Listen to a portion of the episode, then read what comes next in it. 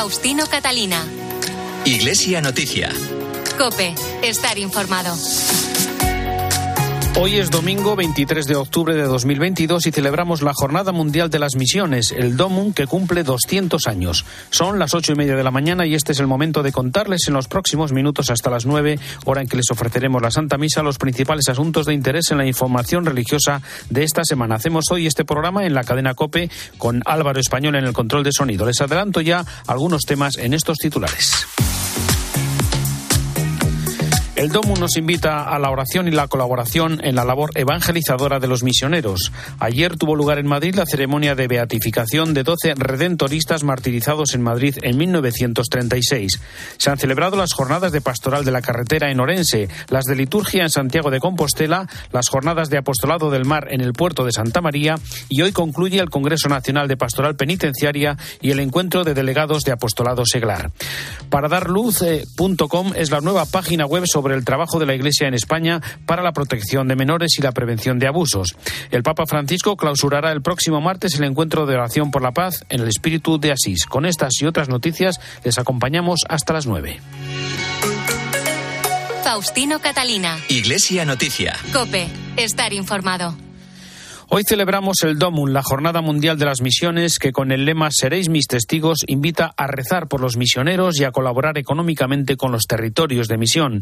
Una jornada que este año conmemora el bicentenario de la fundación de la obra de propagación de la fe por la beata Pauline Jaricot y el centenario de la elevación a la categoría de pontificias por el Papa Pío XI de las obras de propagación de la fe, la infancia misionera y San Pedro Apóstol. José María Calderón es el director nacional de las obras misionales pontificias. Todos los bautizados hemos recibido la vocación a la misión y el DOMUN quiere ser como una especie de llamada de atención, una especie de campana de, que avise a todos los cristianos que despierte del letargo y que nos haga ser conscientes de que tenemos que evangelizar. Agradecer a Dios el don de los misioneros. Por eso el lema de este año, seréis mis testigos, es muy bonito y es muy oportuno porque ellos nos muestran el rostro más bonito de la Iglesia, que es el del servicio absoluto. La Iglesia tiene un gran tesoro que es el testimonio de los misioneros. Es un gran regalo con el que podemos contar. Seréis mis testigos nos está sirviendo como lema para traer a la sociedad española el testimonio de esos hombres, mujeres que están sirviendo a la Iglesia como testigos de Cristo en los países de misión.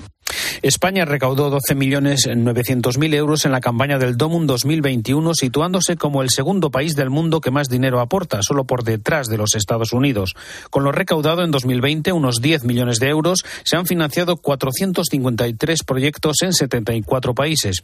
El 43% de esos proyectos son para el sostenimiento general de las misiones, el 26% para la formación de catequistas en los territorios de misión y el 31% para construcciones, vehículos o equipamiento. José María Calderón recuerda el incremento de los misioneros laicos. Cuando un laico se plantea la vocación a la misión, se la plantea no para suplir la escasez de sacerdotes que haya, sino porque quiere vivir su compromiso con Dios y con la Iglesia como misionero laico. Y por lo tanto, tiene todo el poder, está en el bautismo mismo, ¿verdad? Los laicos no van en suplencia, sino que van por vocación propia. Dios quiere que haya laicos dando testimonio de su fe en los lugares de misión y mostrar el rostro precioso de la vida cristiana, del cristiano laico, en aquellos territorios donde, donde están las religiosas, donde están los sacerdotes y donde están ellos como cristianos formando comunidad. El presidente de las Obras Misionales Pontificias, Gian Pietro Daltoso, ha agradecido la generosidad de España y su colaboración y ayuda a las misiones. Agradecer por todo lo que hacen eh, desde España para la misión. Pero no es solamente un aporte financiero, es sobre todo un aporte de personas. Si pienso en los muchos misioneros que salen de España y son sacerdotes religiosos, son familias, son laicos, de los muchos misioneros que salen de España para ser testigos del Evangelio en todo el mundo. Por eso quiero eh, agradecer a la Iglesia que, que, de España, en España, y eh, también eh, poner de, en, relieve la gran obra que está haciendo nuestra Dirección Nacional en Madrid, acompañando esta animación misionera en todas las diócesis de España.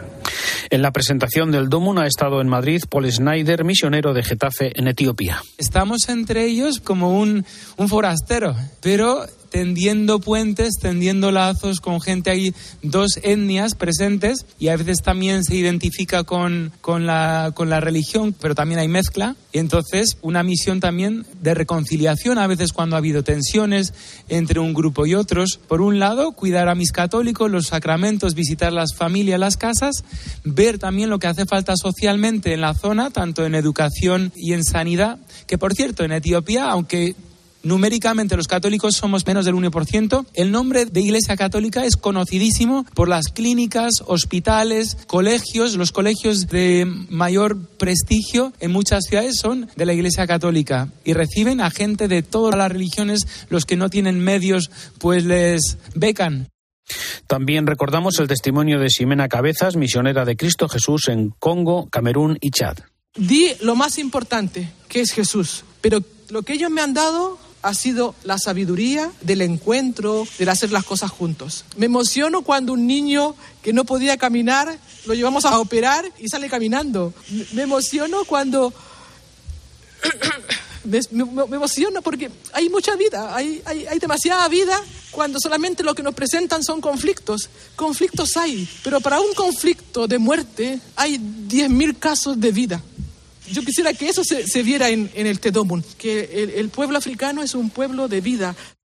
Alejandro Díaz acompaña a las misioneras de la Caridad de Calcuta desde el año 2017. Sacerdote diocesano de Segorbe Castellón nos ha contado en COPE que quienes allí se convierten al cristianismo son las gentes más bajas en el sistema de castas que son discriminadas y no reciben ayudas sociales. También su experiencia como misionero en India. Ser misionero en el siglo XXI yo creo que es bastante distinto a cuando estaba San Francisco Javier, no sé cómo decirlo, en el sentido de que es una presencia mucho más minoritaria, o sea, no, tiene, no tiene una potencia detrás, no, no, sino que es, es un ejemplo del día a día, es, es un estar, una presencia de cierta manera algunas veces pues desapercibida, ¿no? Pero es ese estar, ese, ese servir, ese anunciar a Jesucristo, pero con una cierta eh, pasar desapercibido, o sea, no, no tanto de, marketing, de hacer ruido, sino de esa presencia y servicio cotidiano. Uno viene aquí con mucha ilusión y, piensa que, que, a lo mejor puede cambiar cosas, pero poco a poco se da dando cuenta que lo que primero cambia es el corazón de uno, ¿no? Y, y eso es, es, un regalazo, ¿no?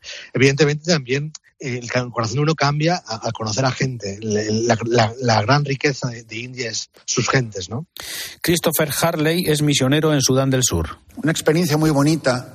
Me pasó el, literalmente el mismo día que llegué a Sudán del Sur, había una ordenación de diáconos y el obispo eh, de la diócesis, en la homilía de la ordenación, dijo una frase que quizá os pueda parecer muy sencillita y muy normal, y a mí se me ha quedado grabada y me ha hecho mucho bien en estos últimos tres años de misión en África. Decía, yo soy obispo, nosotros estamos ordenando hoy a estos siete diáconos porque la misión de la Iglesia es que todos los hombres y mujeres vayan al cielo.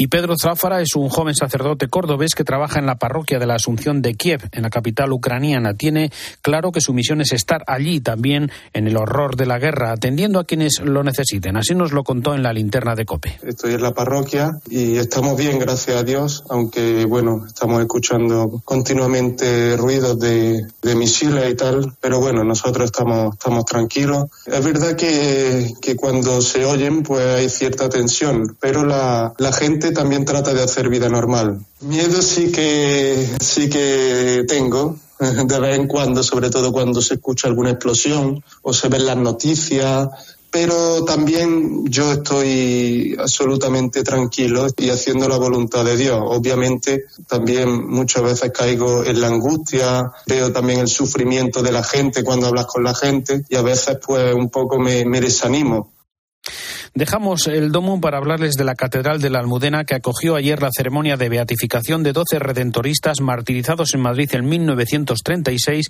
y que presidió el cardenal Marcelo Semeraro, prefecto del Dicasterio de las Causas de los Santos.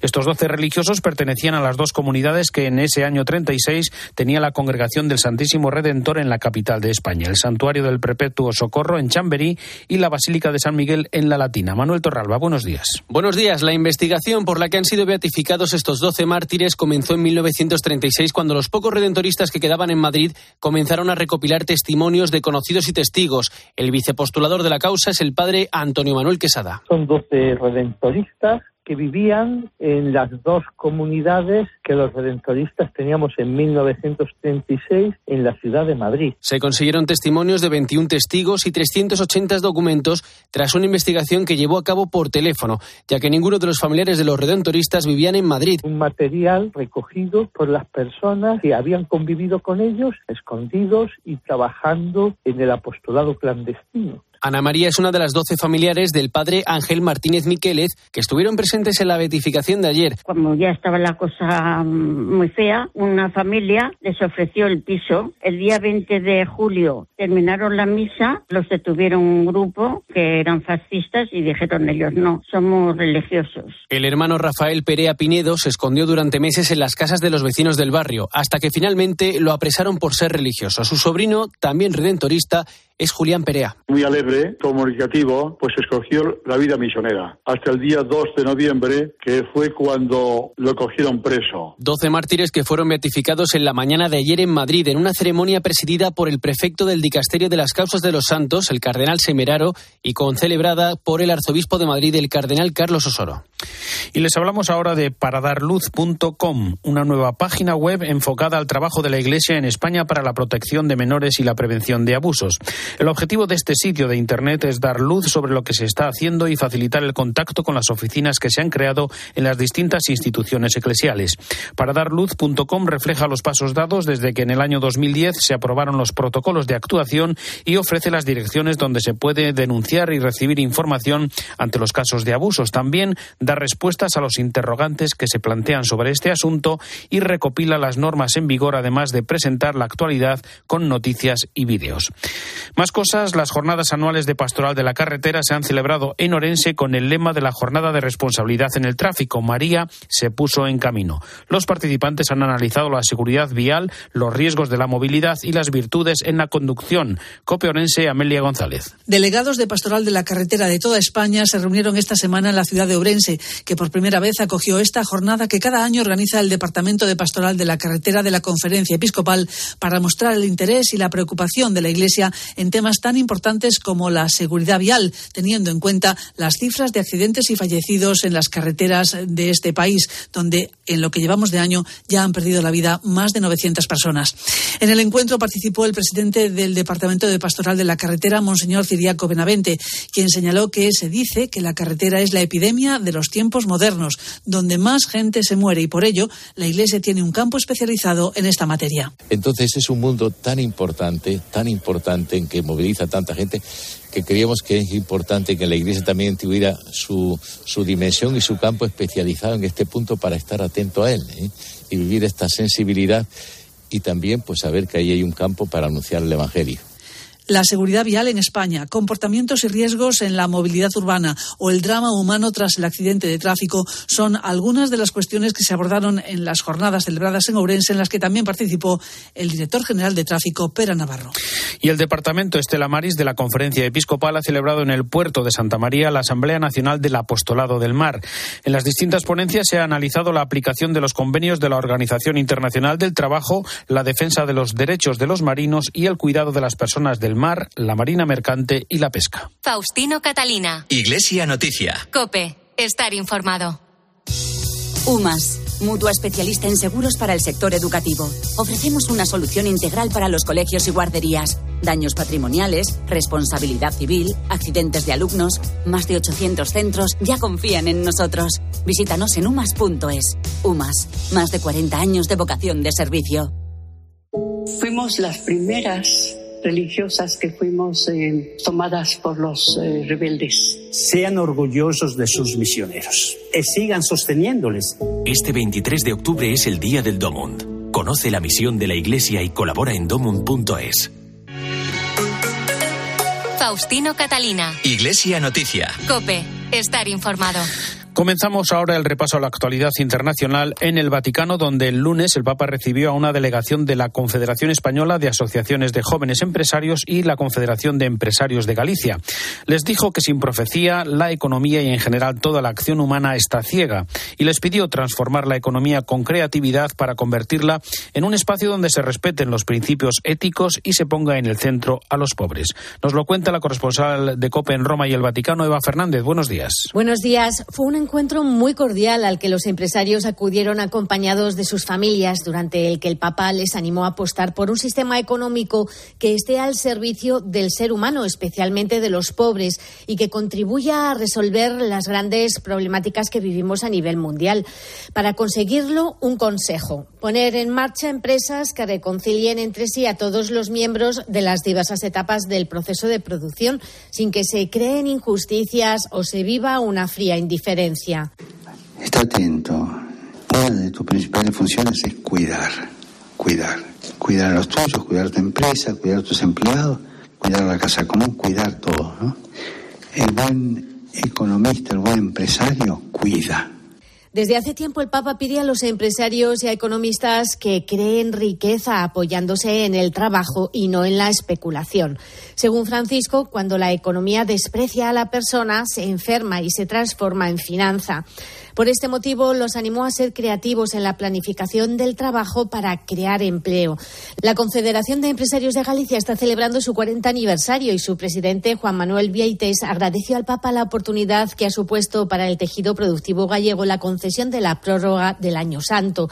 Aprovechando la circunstancia, renovaron su invitación para que acuda a Santiago. No, desde mi punto de vista creo que hay que valorarlo muy positivamente. Creo que es un guiño a que si él se encuentra con fuerzas eh, lo va a hacer y, para nosotros los gallegos y para Santiago de Compostela y para España y para Europa realmente y para el mundo realmente es una, cuestión de, primer orden, ¿no? Diría yo, ¿no? Y yo creo que todos deseamos que eso suceda y que pueda llegar a, a buen fin, ¿no? El presidente de la patronal gallega regaló al pontífice un libro sobre las relaciones entre América y Galicia y unos almendrados de las monjas benedictinas de Santiago.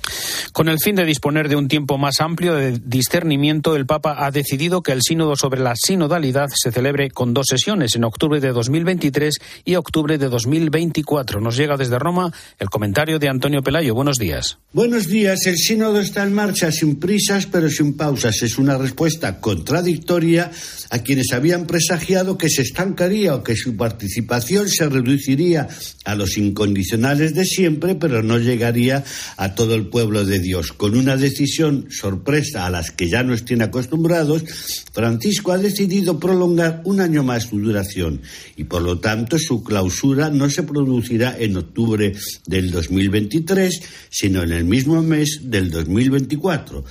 Conviene recordar la andadura de esta Asamblea General del Sínodo. Comenzó en las iglesias locales en el 2021 y a partir de esa fecha en todas las diócesis del mundo se han celebrado reuniones en las que han participado millones de fieles.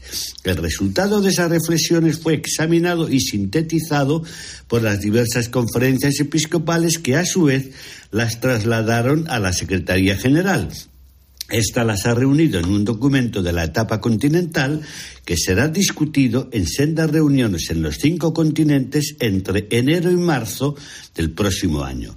La decisión papal va a obligar a un replanteamiento del calendario posterior, pero el objetivo es no tener prisa, porque como ha dicho Bergoglio, lo importante es que el discernimiento espiritual se multiplique y se favorezca la comunión, la participación y el compromiso misionero de todos los bautizados. Para lograrlo son necesarias la escucha y la reflexión para alcanzar una apertura cada vez mayor a la novedad del espíritu y a sus sugerencias. El proceso sinodal, pues, sigue abierto y amplía en un año su duración, tiempo sin duda fecundo y propicio a una reflexión más madura porque la sinodalidad no es un maquillaje ni un ajuste apresurado de algunas estructuras eclesiales para que nada cambie realmente. Desde Roma les ha hablado Antonio Pelayo. Gracias, Antonio. Seguimos en Roma. El Papa ha enviado un importante mensaje al Foro Mundial de la Alimentación. Además, se ha publicado un nuevo libro que recopila los temas centrales del pontificado de Francisco. Cuéntanos, Eva. En este nuevo libro, que se publicará próximamente en España con el título Les pido en nombre de Dios diez plegarias por un futuro de esperanza, aparecen recopilados algunos de los temas fundamentales eh, del pontificado de Francisco, entre ellos su llamamiento para poner fin a la locura de la guerra. El periodista argentino Hernán Reyes ha trabajado junto al pontífice en la redacción del libro. De una de las grandes riquezas de estos llamados del Papa por la paz es que él lo hace con todo un desarrollo, eh, llevándonos también a cuestionar qué es lo que hay detrás de la ausencia de la paz, de, la guerra, ¿no? Y ahí es cuando el Papa nos habla de la industria de, la venta de armas, de, todas las políticas que tratan de, deshumanizar las relaciones entre naciones. Eh, y creo que esto también es un tema importante. En esta semana el Papa también envió un mensaje al director general de la FAO con motivo de la Jornada Mundial de la Alimentación.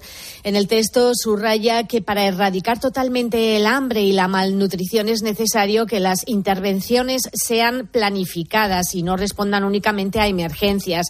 En el mensaje, Francisco recuerda que esta institución nació con el fin de dar respuestas a las necesidades producidas por la indigencia y el hambre en el contexto de la Segunda Guerra Mundial y la que también hoy vivimos en un contexto bélico que debe hacernos reflexionar para que trabajemos y caminemos juntos sin dejar que nadie quede atrás.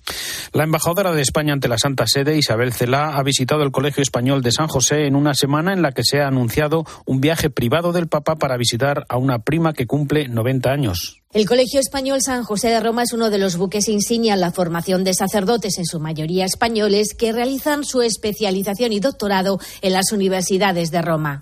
Por este motivo, esta semana ha recibido la visita de la embajadora ante la Santa Sede, Isabel Celá, quien tras firmar en el libro de honor recorrió las instalaciones y mantuvo un encuentro con los estudiantes. Les dirigió unas palabras resaltando la importancia de la adecuada formación académica para mejorar su servicio a la Iglesia y a la sociedad española. El sacerdote Jesús Rico es el rector del Colegio Español. En estos momentos el Colegio Español tiene 51 sacerdotes, seis españoles y cinco latinoamericanos que están cursando licenciatura o doctorado. El Colegio Español tiene como fin ser un ámbito donde se cree un clima humano, espiritual, científico y material apto para la convivencia de quienes son enviados a Roma. La embajadora reconoció los más de 133 años ininterrumpidos de servicio del Colegio Español a la labor educativa de alto nivel que desarrolla la formación integral de los sacerdotes y también visitó la Casa de Peregrinos San Juan de Ávila. El fundador del colegio y de la familia espiritual que lo dirige, la Hermandad de Sacerdotes Operarios Diocesanos, fue el beato Manuel Domingo Isol. Y efectivamente esta semana también hemos conocido que el Papa realizará el 19 y 20 de noviembre una visita insólita a la ciudad de Asti, en la región del Piamonte, lugar de origen de su padre y de sus abuelos paternos, para encontrarse con algunos familiares y participar en el 90 cumpleaños de su prima. Desde su elección en 2013, el Ayuntamiento de Asti había invitado al Papa en numerosas ocasiones a que conociera la tierra de sus abuelos. Faustino Catalina. Iglesia Noticia. Cope. Estar informado. Les contamos más noticias de la actualidad aquí en España. En Santiago de Compostela se han celebrado las jornadas de liturgia dirigidas a sacerdotes, miembros de la vida consagrada y laicos que en su edición número 50 han abordado el tema de las exequias, con las aportaciones de varios especialistas ante la publicación de la nueva edición del ritual de exequias en español. El secretario de la Comisión Episcopal para la Liturgia es Ramón Navarro. Insistir en estos tres aspectos fundamentales, ¿no? La fe, el acompañamiento de los familiares y la dimensión eh, eclesial de la celebración, pues serían tres puntos que ciertamente en la pandemia eh, o durante la pandemia han quedado bastante tocados, pero que ahora tienen que ser recuperados con mucha fuerza. Dentro de poco tendremos este nuevo ritual que será eh, una, un, un, don, creo yo, y una herramienta extraordinaria para vivir mejor estas celebraciones. También en la capital compostelana ha tenido lugar el acto de entronización de las reliquias del beato José Gregorio Hernández, un médico venezolano en proceso de canonización. Cope Santiago, Patricia Iglesias, buenos días. Buenos días. Fueron las comunidades gallegas en Venezuela las que reclamaron al arzobispado de Caracas que trasladase a este lado del Atlántico reliquias del conocido como médico de los pobres. José Gregorio Hernández fue declarado beato en abril pasado y está en proceso de canonización. El cardenal Baltazar Porras presidió la ceremonia de entronización de las reliquias que se celebró en la Catedral de Santiago. Ese peregrinar, ahora de la otra orilla del Atlántico hasta acá, es también oportunidad, ocasión, obligación, diríamos, de retribuir esos dones eh, que recibimos de esta tierra para multiplicar pues esa fe con la alegría, con el entusiasmo, aún en medio de los sacrificios que supone pues estar aquí. El arzobispo de Santiago, Monseñor Barrio, agradecía la entrega y aseguraba que. Sin duda alguna va a ser un referente para todos nosotros de una vida vivida para gloria de Dios y el servicio a los demás. Supo interpretar su profesión desde la perspectiva de la fe y ciertamente y en todo momento él quiso manifestar esa inquietud y preocupación de manera especial por los pobres. Y es que el doctor José Gregorio Hernández estudió medicina en París y Berlín, pero regresó a su Venezuela natal donde dedicó su vida a la atención a las personas más humildes. Falleció tras un accidente de circulación en 2019. Caritas Diocesana de Toledo ha celebrado esta semana una jornada sobre el empleo en la agricultura ecológica en la que se ha puesto de manifiesto que este sector tiene mucho campo para crecer. Cristóbal Cabezas, buenos días. Hola, muy buenos días. Sí, más que interesante la jornada desarrollada esta semana en la ciudad imperial en la que se pusieron encima de la mesa datos interesantes, como por ejemplo que en los últimos 20 años el consumo de productos ecológicos ha crecido considerablemente. Una cita en la que se abordó esta nueva visión del empleo y de la actividad económica en un mundo que está sufriendo el cambio climático, las adversidades de la naturaleza, la extinción de recursos naturales o la necesidad de entrar en un circuito de economía circular. Hablábamos aquí en la sintonía de la cadena COPE con José Luis Sepúlveda, monitor del taller de agricultura ecológica de Cáritas Diocesana de Toledo. Creemos que es muy importante eh, estas dos cosas, ¿no? Las habilidades eh, sociales y, esas habilidades laborales que, que sin duda prácticamente no las tiene ninguno. Por cierto, Cáritas cuenta con dos talleres en la provincia toledana, uno en Toledo capital y otro en Illescas.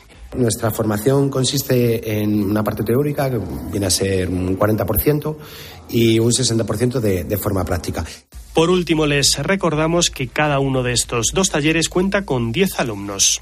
La conferencia episcopal ha organizado junto a Cáritas, Justicia y Paz y Confer un evento online en el que se compartieron distintos proyectos sobre la explotación sexual, laboral, actividades delictivas o matrimonios forzados en la celebración del Día Europeo contra la Trata de Personas. Marifran Sánchez es la responsable del Departamento de Trata en la conferencia episcopal. Nos mueve la inquietud por conocer qué dificultades tienen actualmente las personas que son o han sido víctimas de la trata, los proyectos, las entidades y los profesionales que se ocupan de acompañarlas en su proceso. Por supuesto también los retos que tenemos por delante para superarlas. El objetivo es claro y la esperanza es la que nos mueve.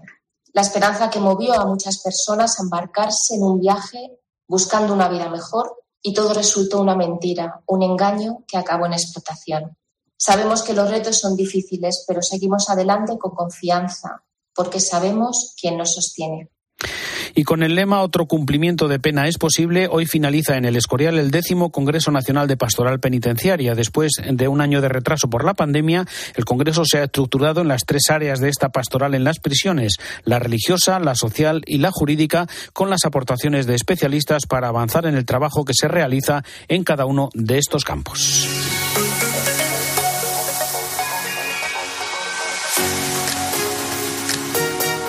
Domingo 23 de octubre de 2022. Hasta aquí el informativo Iglesia Noticia. Es el programa 1799. Tras la última hora de la actualidad, les dejamos con la Santa Misa. Hasta dentro de siete días. Un saludo de Faustino Catalina.